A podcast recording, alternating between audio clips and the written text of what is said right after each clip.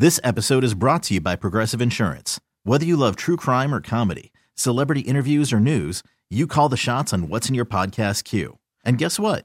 Now you can call them on your auto insurance too with the Name Your Price tool from Progressive.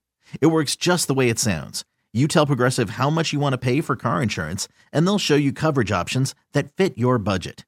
Get your quote today at progressive.com to join the over 28 million drivers who trust Progressive. Progressive Casualty Insurance Company and Affiliates.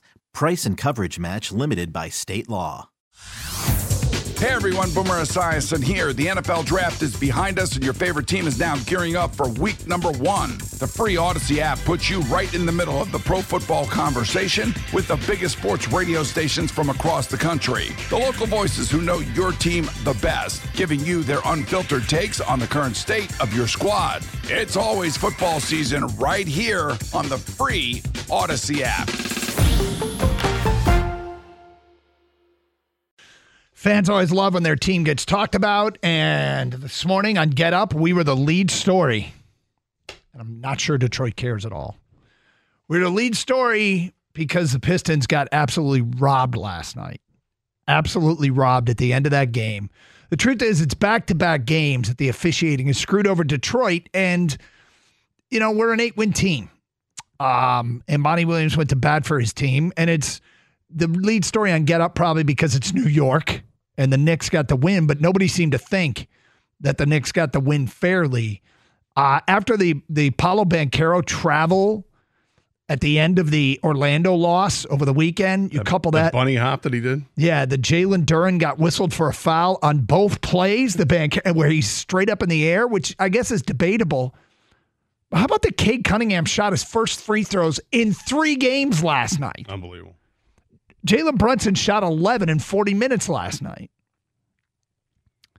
It's it's I don't know, man. It's I, get it. Detroit, you probably don't care all that much relative to if a bad call screwed the Lions last year. If the bad if a bad call screws the Red Wings in, in games coming up when they're battling for a playoff spot, hell, maybe even the Tigers. This might be the team that we can absorb a bad call and it not have long lasting ramifications.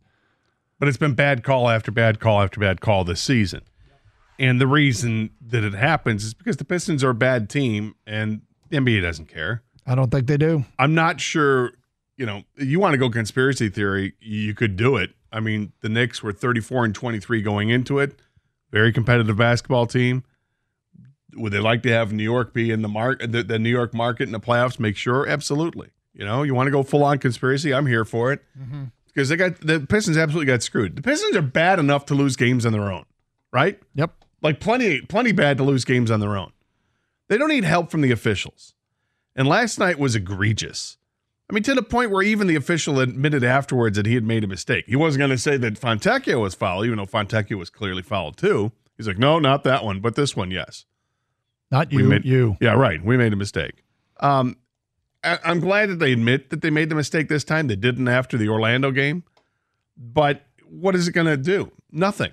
After It's- the mistake in the Orlando game, they said it was the correct call. After this mistake, they actually admitted it. And I'm not sure which is worse. I mean, I guess I'd prefer that they admit when they made a mistake. But how do you hold them accountable now? Well, So what happens next? you get a demerit. is there is it the merit system? So I mean, next time the Pistons play, what are they gonna they're gonna start with the, with a two point lead? I mean, no, no- nothing's gonna happen. I don't know if the if the NBA is going to tell the officials in the next Pistons game, hey, take it easy on the Pistons. I don't think that's gonna happen. But it's obvious that the Pistons have been used and abused by officiating crews this year, and it just came to a, a boiling point last night. And, and Monty Williams had had enough. He unloaded after the game. Which is good for him. Yeah, you heard in the update he had uh, a little bit of what he had to say. Cade Cunningham said he was livid about it, you know, and and Cade, Cade got teed up earlier in the game too, and you know, it seems like the officials just have such a a quick whistle for and and and, and quick intolerance of anything that's said negatively in their direction, and it's getting to be like baseball umpires. You know, there's they, they just don't have thick skin at all. The skin is way too thin Mm-hmm. and it, it uh, clearly their their judgment affected last night. Don't know why, but it's it's brutal, and I'm I'm glad that Monty responded the way he did. Oh, he responded. I kind of wished maybe he had responded like that earlier in the season, I mean, this is not a a, a 20 win basketball team, right? Right now, they've got eight wins, and Jesus. and they got cheated out of two wins in a row. I feel bad for you, Doug Karsch, and your bet. That Doug should be uh, having a chance now to look forward to perhaps The third game in a in that third game in a row, and instead, no, it's, we're starting at zero. But I mean, this Piston team could they have had, you know, a dozen wins at this point if if if there weren't all these egregious calls against them? I don't They know. Could I, I don't. They certainly certainly should have at least one, which would have been last night. Because if that foul is called, Pistons had the lead. You're going to the free throw line with a chance to make a couple. Maybe he doesn't, but then the, Knicks have to come all the way down the court with a whatever it was, three seconds left to try to do it. Uh yeah. I mean, look, the I don't, I don't remember the team foul situation. Uh, but All right, it's the NBA. You can get the ball to half court. yeah, but uh, the score was tied, right? I thought the Pistons were up by one No, it was tied because Josh Hart made the layup and got fouled. and made the free throw, and they went up by two. Is that what it was? Yeah. I thought he missed the free throw.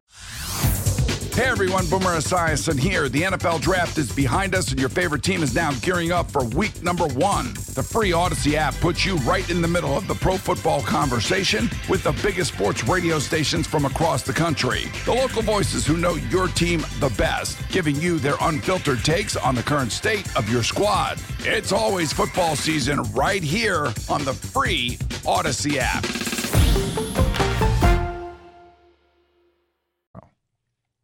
Uh, oh, maybe he did miss it. Yeah. Whatever. I- It, it, at the end of the day, I, I mean, I guess we really collectively as a sports, we, we don't care as a sports community because it's our team has eight wins. God bless Monty. Do we have that in the system? It's probably readily available, right? I'm sorry, Kang, to just drop the because he said something in there that made me snicker Sorry, a little bit. The Pistons were up by one. Were they? 111 to 110. Hart makes the layup to go up 112 to 111. And then uh, he makes a free throw with one second left. It was another possession. Why was he shooting two? Because there was a, he missed, remember, he, he take the free throw, Yeah. missed the free throw, got a rebound, got fouled in the rebound. Is that what it was? Yeah. All right, here we go. This is after the game, Monty Williams. He called it a big time I, I know. I know. when I saw last, him. I watched it last night. And God like, bless him. right, hold on. God bless him. Uh, the Pistons dropped to eight and forty nine. And, I'm uh, sorry. What's what's that? Pistons dropped to eight and forty nine. Eight and forty nine. Eight and forty nine. Hey everyone, Boomer Esiason here. The NFL draft is behind us, and your favorite team is now gearing up for week number one. The free Odyssey app puts you right in the middle of the pro football conversation with the biggest sports radio stations from across the country. The local voices who know your team the best, giving you their unfiltered takes on the current state of your squad. It's always football season right here on the free Odyssey app.